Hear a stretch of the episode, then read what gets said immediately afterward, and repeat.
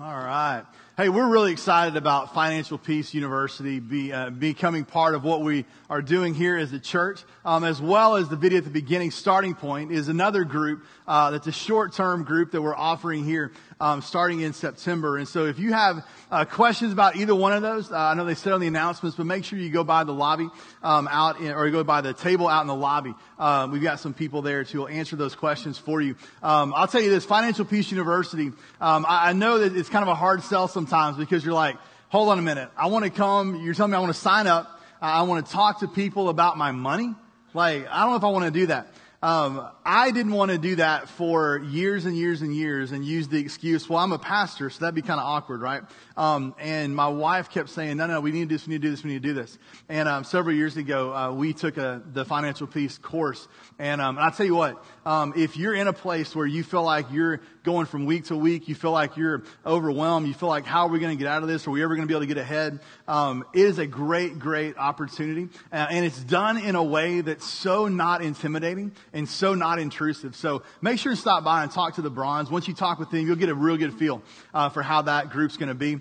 Um, and so we want to let you know about that. But hey, we're going to uh, conclude today our uh, our series on getting back to church. We've been looking over the past weeks um, at really kind of who we are as a church and what does that mean. And today uh, we're going to talk about the ever fun topic of commitment. Right? Uh, commitment's one of those things that we all like it.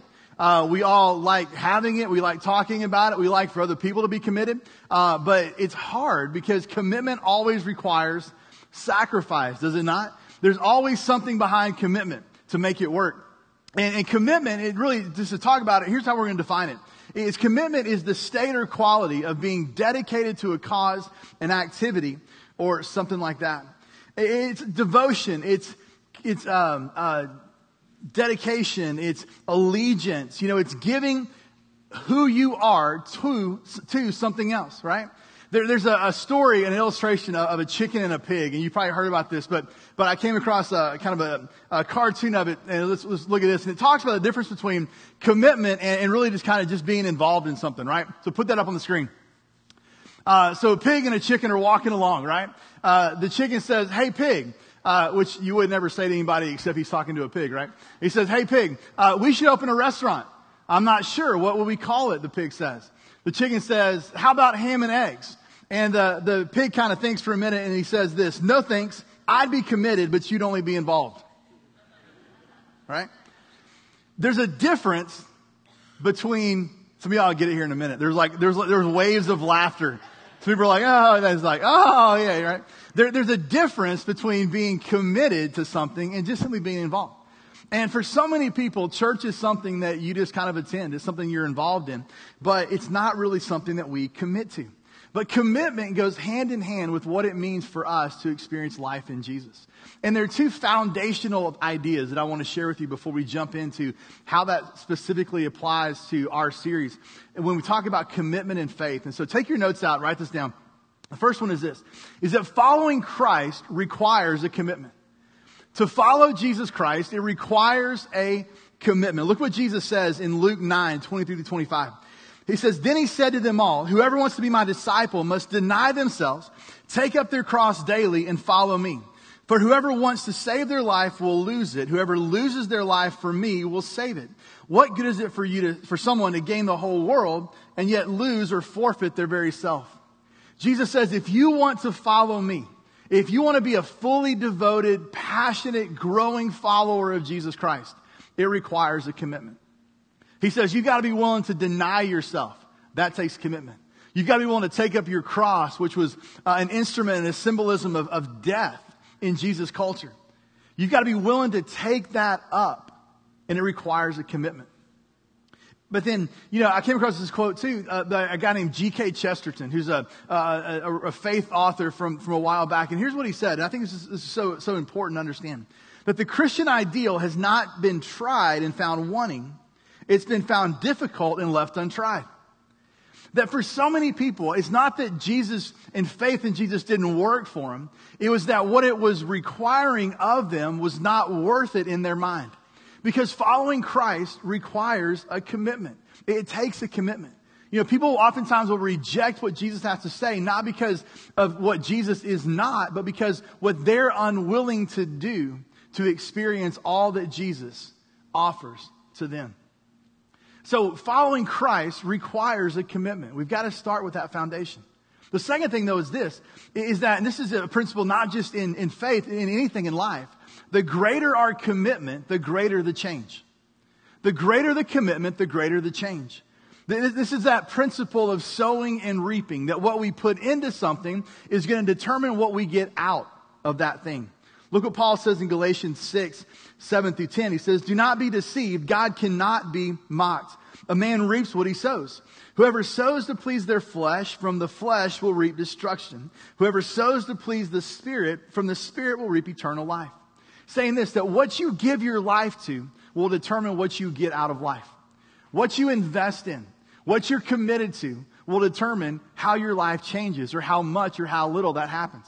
So just look about in life. If you're greatly committed to your health, you're going to have healthy life. You're going to see that change come, right? If your uh, commitment to health is, well, I'll get a Diet Coke with the Big Mac, or I'll start working out and we'll start a diet the very next Monday, and it's always next Monday, right? I'm, I'm with you, okay? I'm not judging, right?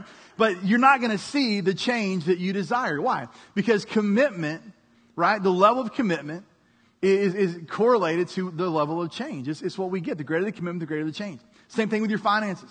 If your finances are, unhealthy, you're out of whack, you're, you're, you're suffering in debt, you're struggling to get along.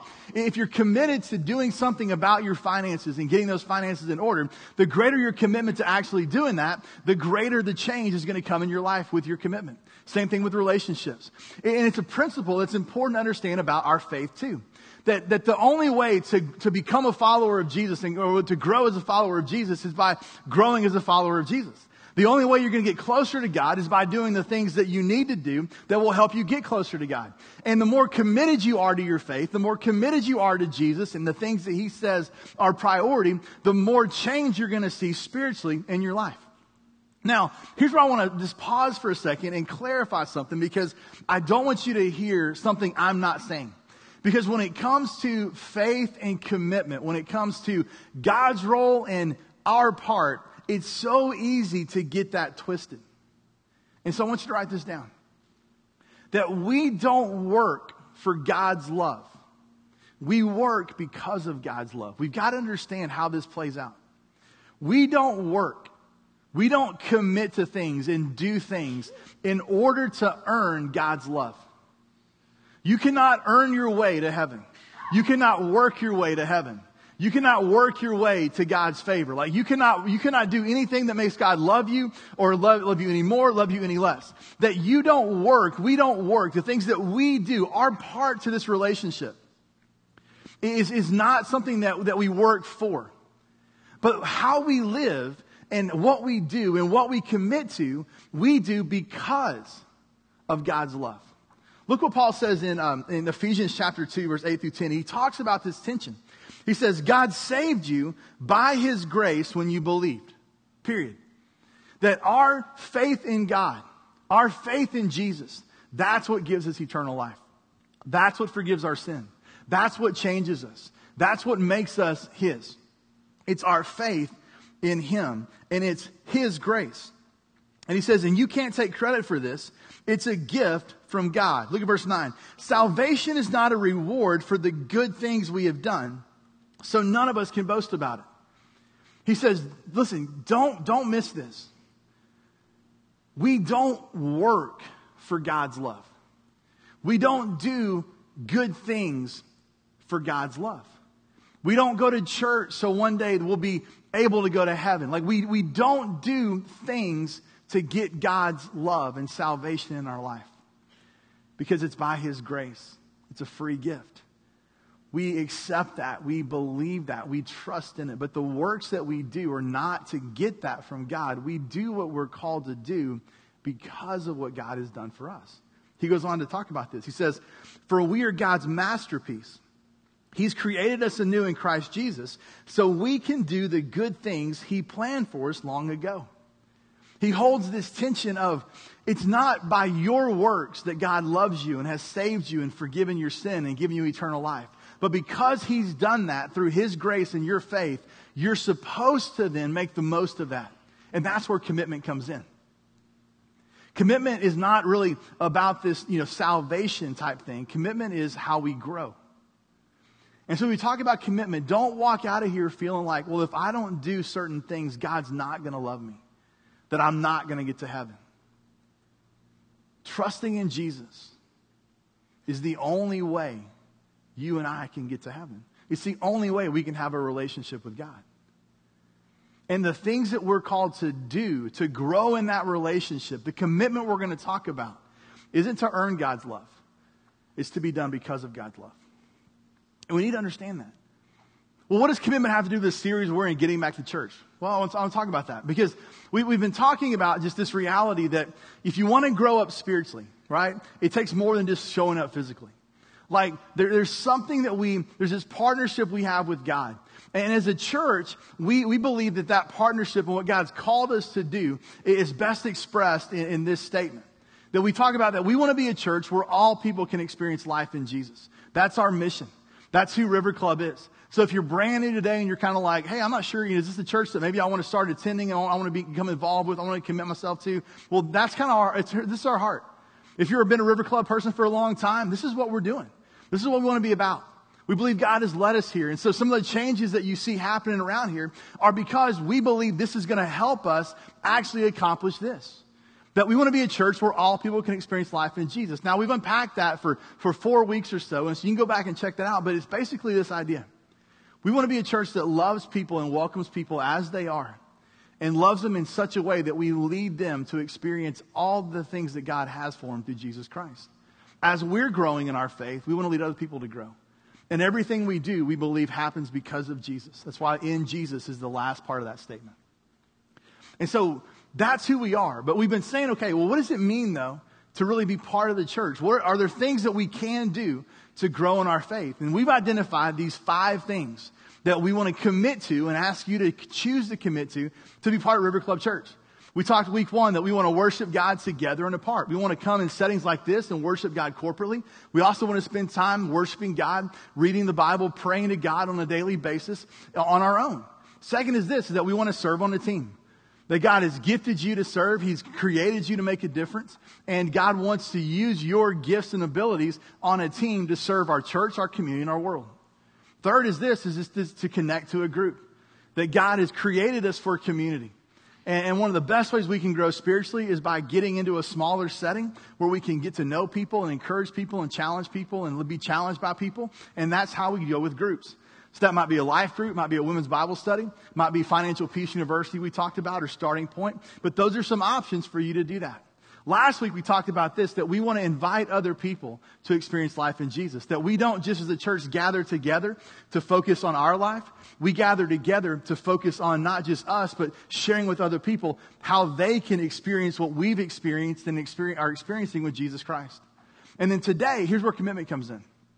The, the one of these five things that really ties it all together is that we as a people choose to commit to the mission that if, if River Club Church is not going to be the church I attend or be your church pastor, but it's going to be my church or our church, then we've got to make a commitment to the mission of what God is doing here.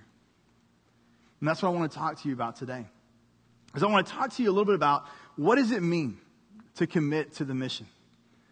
What's the, the result of God's people when they commit to one another in the power of the local church?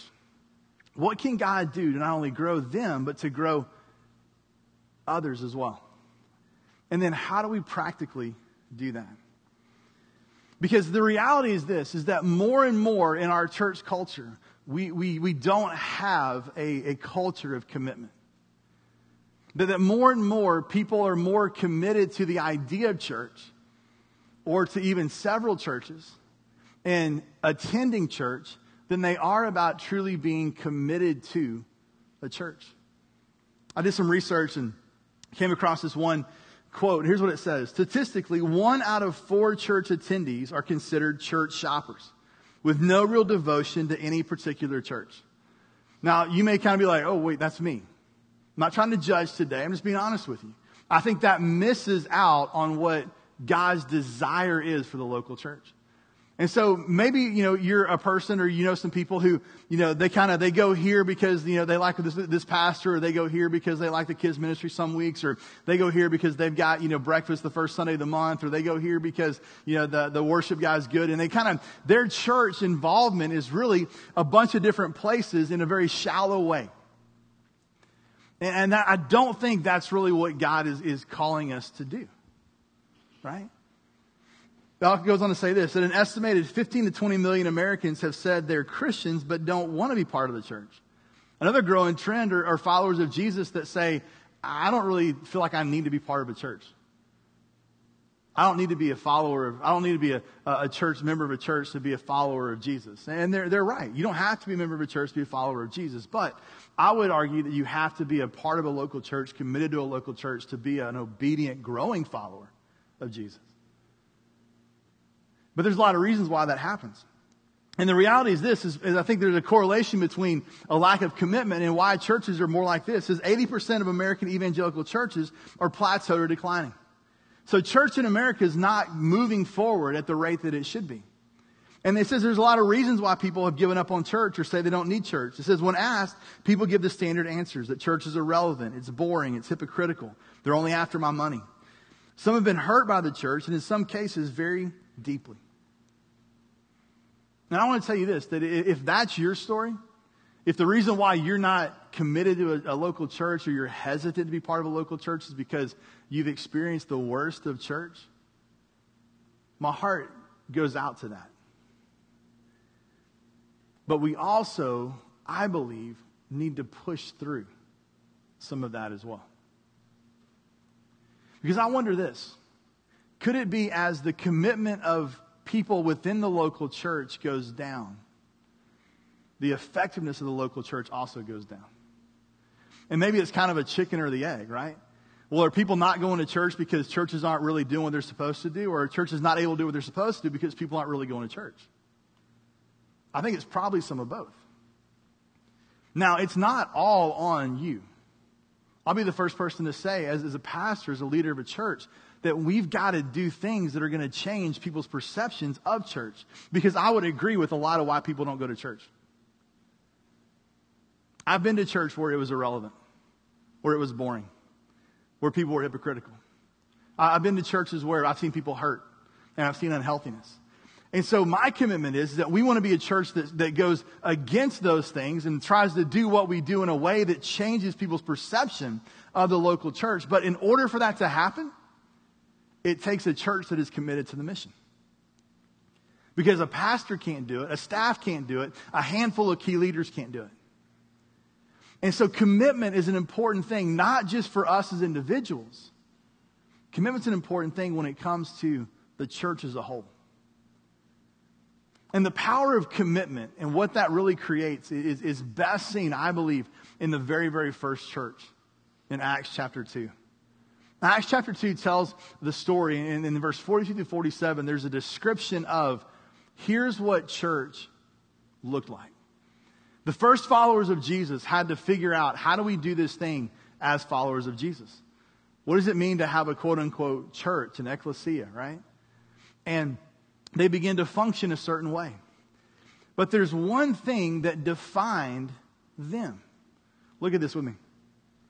In Acts 2:42. It says, they devoted themselves. They devoted themselves. The very first thing that's said about these people, the first church, the first followers of Jesus in Jerusalem was, is that in what they did, they devoted themselves. They were committed. Devotion to synonym for commitment. That they were devoted, and they were devoted to several things. They devoted themselves to the apostles' teaching, to the fellowship, and to sharing in meals, including the Lord's Supper and to prayer. So they begin to do life in a certain way, but they did it as committed people. And because of their commitment, because of their devotion, several things happened. And I think it's the same things that can still happen in a local church today when the church is devoted and committed to the mission and to the people God has brought together. Look at this. First thing is this. Through commitment, here's what we see. Through commitment, we see this that church is experienced, not just attended. That because of commitment, church becomes an experience, not something that is just simply attended. I think for too many people, church is something that they attend. It's something that they go to whenever it's convenient or whenever they have time or they regularly go there and that's just kind of what they do. But they go there and they're a part of it. They're quote unquote involved, but they're still not quite committed. Well, when we're committed to each other, we're committed to the church and the mission of the church, church becomes something that we experience. It's something we're a part of. It's not just something we attend. Look what happened in their life, starting in verse 43. It says a deep sense of awe came over all of them, and all the apostles performed many miraculous signs and wonders. And all the believers, look how many times it says all and they in this collective group. It says, and all the believers met together in one place and shared everything they had. They sold their possessions and, and, property and shared the money with those in need. They worshiped together in the temple each day. They met in homes for the Lord's Supper and shared meals with great joy and generosity, all the while praising God and enjoying the goodwill of all the people. That church was not something that they attended. Church was what they were, who they were. It was an experience. It was, it was, it was the fact that, that they were a part of this group. That was church. And because of that, it became something that was life giving and not just something that was attended. I don't know about you, but when I, when I hear that and I listen to it, I think, man, what would it be like to have been part of that first church? To, to, to, to see God do crazy, miraculous, life changing things on a regular basis. To say, man, this is what happens when we commit to the mission God has given to this local group. So we see this that we commit and church becomes an experience, not something we just attend. But the second thing is this, is we see that that community, that relationship, that connection, it becomes contagious. That when a church is committed to one another and to its mission, it becomes something that draws other people to what God is doing. In Acts 40, 247, it says this, And each day the Lord added to their fellowship those who were being saved. So because of what they were doing, because of their devotion, their commitment to, to, to the group and to what God was doing, to the mission of God that God had given to them, is people were drawn to that. If there's something that church can be in our world, I believe it's this. Is it can be something where relationships, love, and hope and truth become contagious. Because there's something that can happen at a local church that cannot be experienced anywhere else. It can. There is. Different than a social club, different than a social organization, different than just something we come and attend. It became contagious. People heard about them and their love and their hope and their serving one another and what they were doing in the community, and that it drew other people there. And not just drew other Christians there, it says it drew people who weren't following Jesus Christ and then became followers of Jesus Christ, which is the Great Commission. It's our mission, right? And so we see that, that com- community became contagious. And here, here's the third thing we, we see is that change is constant. In that same verse, in verse 47, it says that each day the Lord added to their number daily those who were being saved. That life change be, became something that was constant. That day in and day out, they heard stories and saw lives being changed. And it was because of their devotion, their commitment. And see, I believe that, that River Club Church can see more and more of what they saw. If we're willing to become more and more like them that, that the greater our commitment to the mission, the greater our devotion to one another, the greater our availability to what God is wanting to do in and through us here at this church, the greater the change. That, that daily we can see people's lives changed for eternity. That on the regular we would see stories and hear stories of, of uh, of people being healed and, and recovering from their hurts, their habits, their hangups, the things that draw them back, that we would see people overcome these things that are holding them back and, and challenging them, that people be, would be healed physically, that people would be relationally reconnected. Like all this stuff could happen. And as it's happening in smaller ways, I think it could happen in larger ways. So, what does it mean, though, for you and me practically to live that kind of devoted life, to truly commit to the mission? Well, there's a lot of ways you can think about it and talk about it because it's basically saying, I'm going to give who I am to something more than me. But there's really, I think, three things that, that we can focus on to practically say, I'm ready to commit to the mission. Here's what it means for me to be devoted to what God is doing here at River Club Church. First one is this. Is I think the first one is, is, is we're committed when we commit our time. Is we're committed when we commit our time. I think time is probably one of the most valuable resources that we could give to somebody else or to something else. And the reason I know that is because that I've talked to people, and I know people in this room who have said no to job promotions or different jobs that had a higher salary because of the negative effect it was going to have on their time. And as a culture, we value the, the finances, we value the, the monetary compensation, but then we also look at, okay, how do we make sure that we're not just working all the time and not able to do other things? But even with that, time is precious. Because here's the thing we all have the same number of hours in a day. Like, I, unless, unless you're different, I've never met somebody that said, Well, I have 25 hours. I'm like, if you do, like, how'd that happen? Because I got to figure that out, right? There's all seven days in a week, 12 months in a year, right? Now, how many years we get and when our endpoint comes, that's different, right?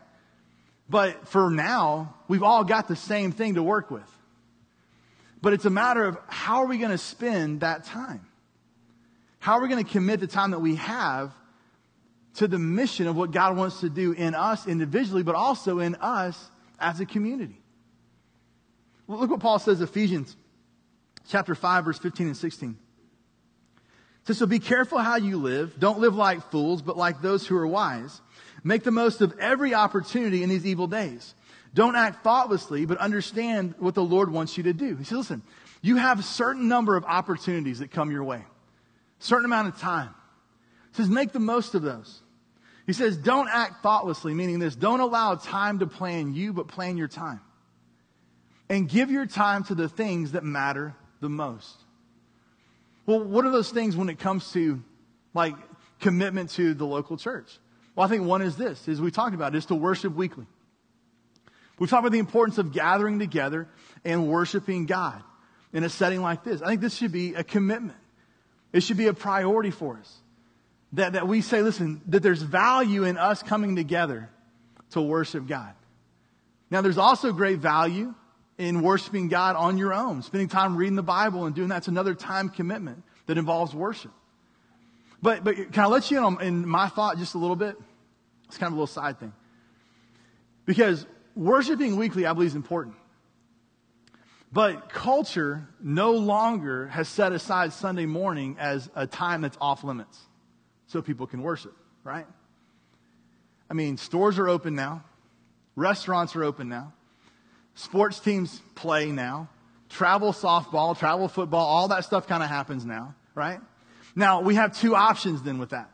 Is we can either kick and scream and push against it and say, if you don't, you know, you, you shouldn't be a travel team, you shouldn't do this, you shouldn't do that if it takes you out of church. But I think in some ways that minimizes the mission of what God may actually want to do. Because you might actually have a bigger impact because your connection is for that season on that travel team, but it means you can't go to church. Now, most people don't agree with that. That's okay. But what it's got me thinking is this is if we say this time's important, but more and more, Sunday morning is a time that less and less people actually have available and free to, to make the decision to come to church and be a part of a church to do, why don't we think about doing church at a different time as well? There's some people, their livelihood, and we can, we can, we can debate like, well, they should get a new job, they should do this and that, but everybody's different. There's some people who Sunday morning, they can't consistently be a part of church. Well, so do we just blame them or do we as the church say, hey, if we believe in this, when's another time? I think it's a conversation we've got to start thinking about. Now, here's the scary part. To do that means we've got to be willing to commit. Because it takes more than Zach saying, hey, let's do a Thursday night at 7 for all the people that, that work on the weekends. But if it's just me, like nothing else is going to happen. So we got to think about that. It's part of that commitment. But we want to challenge people to worship weekly. We want to challenge people to connect relationally. Talk about groups. Make time for that. It's a sacrifice. I know. But we sacrifice and commit to what we care about. Third thing is this, is that we want to invite consistently. We talked last week about inviting people to experience life in Jesus. And sometimes that first step is inviting them to come to your group or to come to church on Sunday or come to an event. Investing in relationships, it takes time. And sometimes we don't invest in relationships because we don't have the time to do it or we don't think we have the time to do it. But we want to commit our time. Second thing is this, is not just committing our time. We want to challenge people and we want to commit our gifts and abilities. That God has given all of us, we talked about it a couple weeks ago, God has given all of us certain, you know, spiritual gifts, a certain passion and heart for things, a certain personality, certain natural talents and abilities that we're good at, certain experiences. And He wants to use all of those things, not just for us, but for other people. But we've got to be willing to say, okay, this is what I'm willing to do with my gifts and abilities. Because the church is only as strong as who makes up the church. And if there are needs in the church that are being unmet, it might not be because nobody has the skill to meet those needs, but that whoever has the skill to meet that need isn't committed to use that skill for that need. Just the way it works. And I know that many in this room are giving over and above time and your gifts and abilities. But there are some that are still on the sideline. And you're missing out in how God wants to grow your faith, but you're also hampering and hindering the greater mission of what God could be doing here at River Club. Peter says this, 1 Peter 4 10, each of you should use whatever gift you've received to serve others. Like we're called to do that. And so we want to challenge you to serve strategically. To say, here's where I'm gifted, here's where my ability is, here's where I have passion, here's an available need. I'm going to connect with that available need, I'm going to make a difference. Some of you are like, I don't know what my gift is. I don't know what my skill is. I don't know what I could really provide or offer. Well, jump into some place that you have a heart for, or a passion for, or maybe you can tolerate once a week, right? And just get started. And say, hey, this is where I'm going to jump in. If that doesn't work, find something else, right? But commit those gifts and abilities. And here's the third thing. We've got our time, our gifts and abilities. And the third is this, is to be committed to the mission, is to commit our finances. Let's commit our finances. Now, I know I said earlier that one of the reasons people don't go to church is because they don't like the pastors talk about money. But I'll just be honest with you. Jesus talked more about money than he did heaven. Why? It's a reality of life, whether you like it or not. Like, I would love to say that the electric company says, Oh, you're a church? We'll, we'll turn the lights on for free. Right? I would love to say, like, the air conditioning is like, Oh, no, no, we, we got that this month. Right? Like the coffee and the stuff, you know, in the back. No, we'll just donate all that stuff, right? But ministry requires resources. It does. And the way God resources the mission of the church is through the church. Always has been, always will be. And if you're part of a local church, God is calling you to commit not just your time, not just your gifts and abilities. He's calling you to commit your finances, to give back from what He's given you to the mission He's connected you to be part of.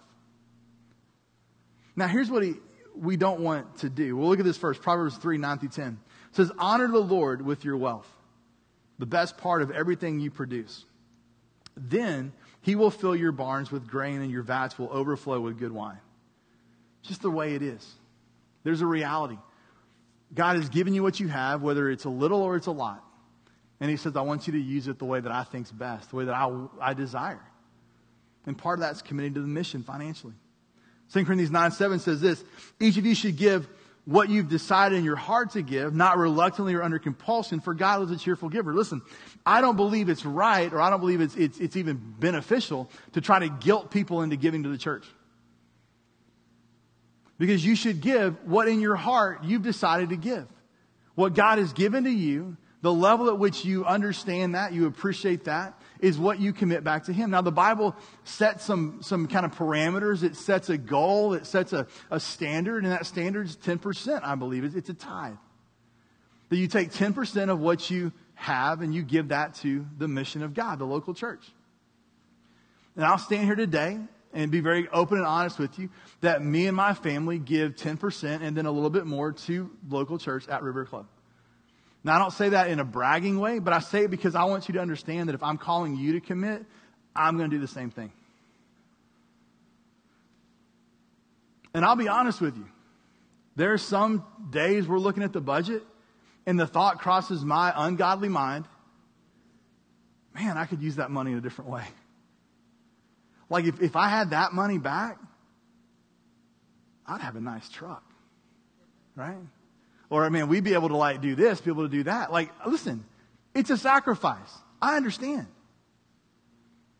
But if God's calling us to commit, then for me, we want to honor him the way that we feel led. And so, what I would say is committing your finances might be a step to take. Maybe you're not giving anything. Give something for the very first time. Maybe you're giving very inconsistently. Give something that you decide on a regular basis. Maybe you're like, well, okay, I, I want to give 10%, but I'm not quite there yet. We'll take a step toward that. And over time, get to where God would have you be. Maybe you're like, I give 10%. Are there other ways God's calling you to continue to give? That tithe is kind of the, the bar, it's not the, the max. But part of that commitment is when we give our money to things, our heart tends to go that same direction. Jesus talked about that. That where your treasure is, there your heart will be also. So if we're going to commit, we've got to understand this that following Jesus requires a commitment. The greater that commitment, the greater the change. And so here's the question I have for you today. Just it's a simple question. Are you committing to the mission? Are you committed to the mission? Listen, if you're, if you're a guest here today and you're like, well, no, I'm not because it's my first time here. I'm not even sure this is like the, the church that I'm going to commit to and be a part of. Okay, that's great. Maybe you're like, you know what? This, this isn't my church. I'm out of town. I, you know, or I'm just here for the day or something like that. Well, listen, wherever you are, find a place. But if this is the place God's calling you to, if this is the local church that God's calling you to be part of, the challenge is to commit. Commit your time, commit your gifts, commit your finances, commit your, your life, your relationships, your energy. Commit that to what God is doing. And I believe this that when we do that, God will not only grow and change us, God will grow us and change us collectively in a way where we begin to change others. And we accomplish our mission of being a place where all people experience life in Jesus. Romans 12:1, I'll end with this. Paul talks about our right response when it comes to what God has done for us. He says this. he goes all the way back to commitment. He says, Therefore I urge you, brothers and sisters, in view of God's mercy, to offer your bodies as a living sacrifice, holy and pleasing to God. This is your true and proper worship. He says, listen, the right way to respond to what Jesus has done for you is to give everything you have back to Him. And it's the difference between looking at your life and holding your life with closed fists and saying, no, no, no, this is mine. No, that's mine. Jesus, I'll give you a little bit here, but this is mine. And saying, Jesus, this is yours. Everything I am, I want to commit to you. And I want to use it the best way I can. Believing that when I do, I'll experience that full and abundant life. I'll be part of something bigger than myself. That I'll get to celebrate because my life's being changed, but even more than that, I'll get to celebrate because through me, others are being changed as well. That's what commitment can bring. That's what God wants for you. It's what He wants for me. What He wants for our church. So, are we willing to do that? Let's pray together. Father, we thank you. We thank you, Jesus, that, that you have committed everything for us. That on the cross, you took on our sin. You took on the punishment of our sin. And that because of not only your death, but your resurrection, that we can have eternal life and full life, abundant life. We can experience hope and healing, restoration, and, and righteousness, God. And while we don't work for your love, because of your love, God, we need to commit. And so, God, as we sing this next song and we talk about just giving everything back to you and opening up who we are to what you want to do for us and in us and through us, I pray for every single person in this room. God, what is the thing that you're calling them to step into? Could be committing their time, could be committing their gifts and abilities, could be committing their finances, could be committing something else, a very specific thing. I pray, God, that as we all take that next step of commitment, that you would just change us. Make us more like you. It's in Jesus' name. Amen. Let's stand and sing.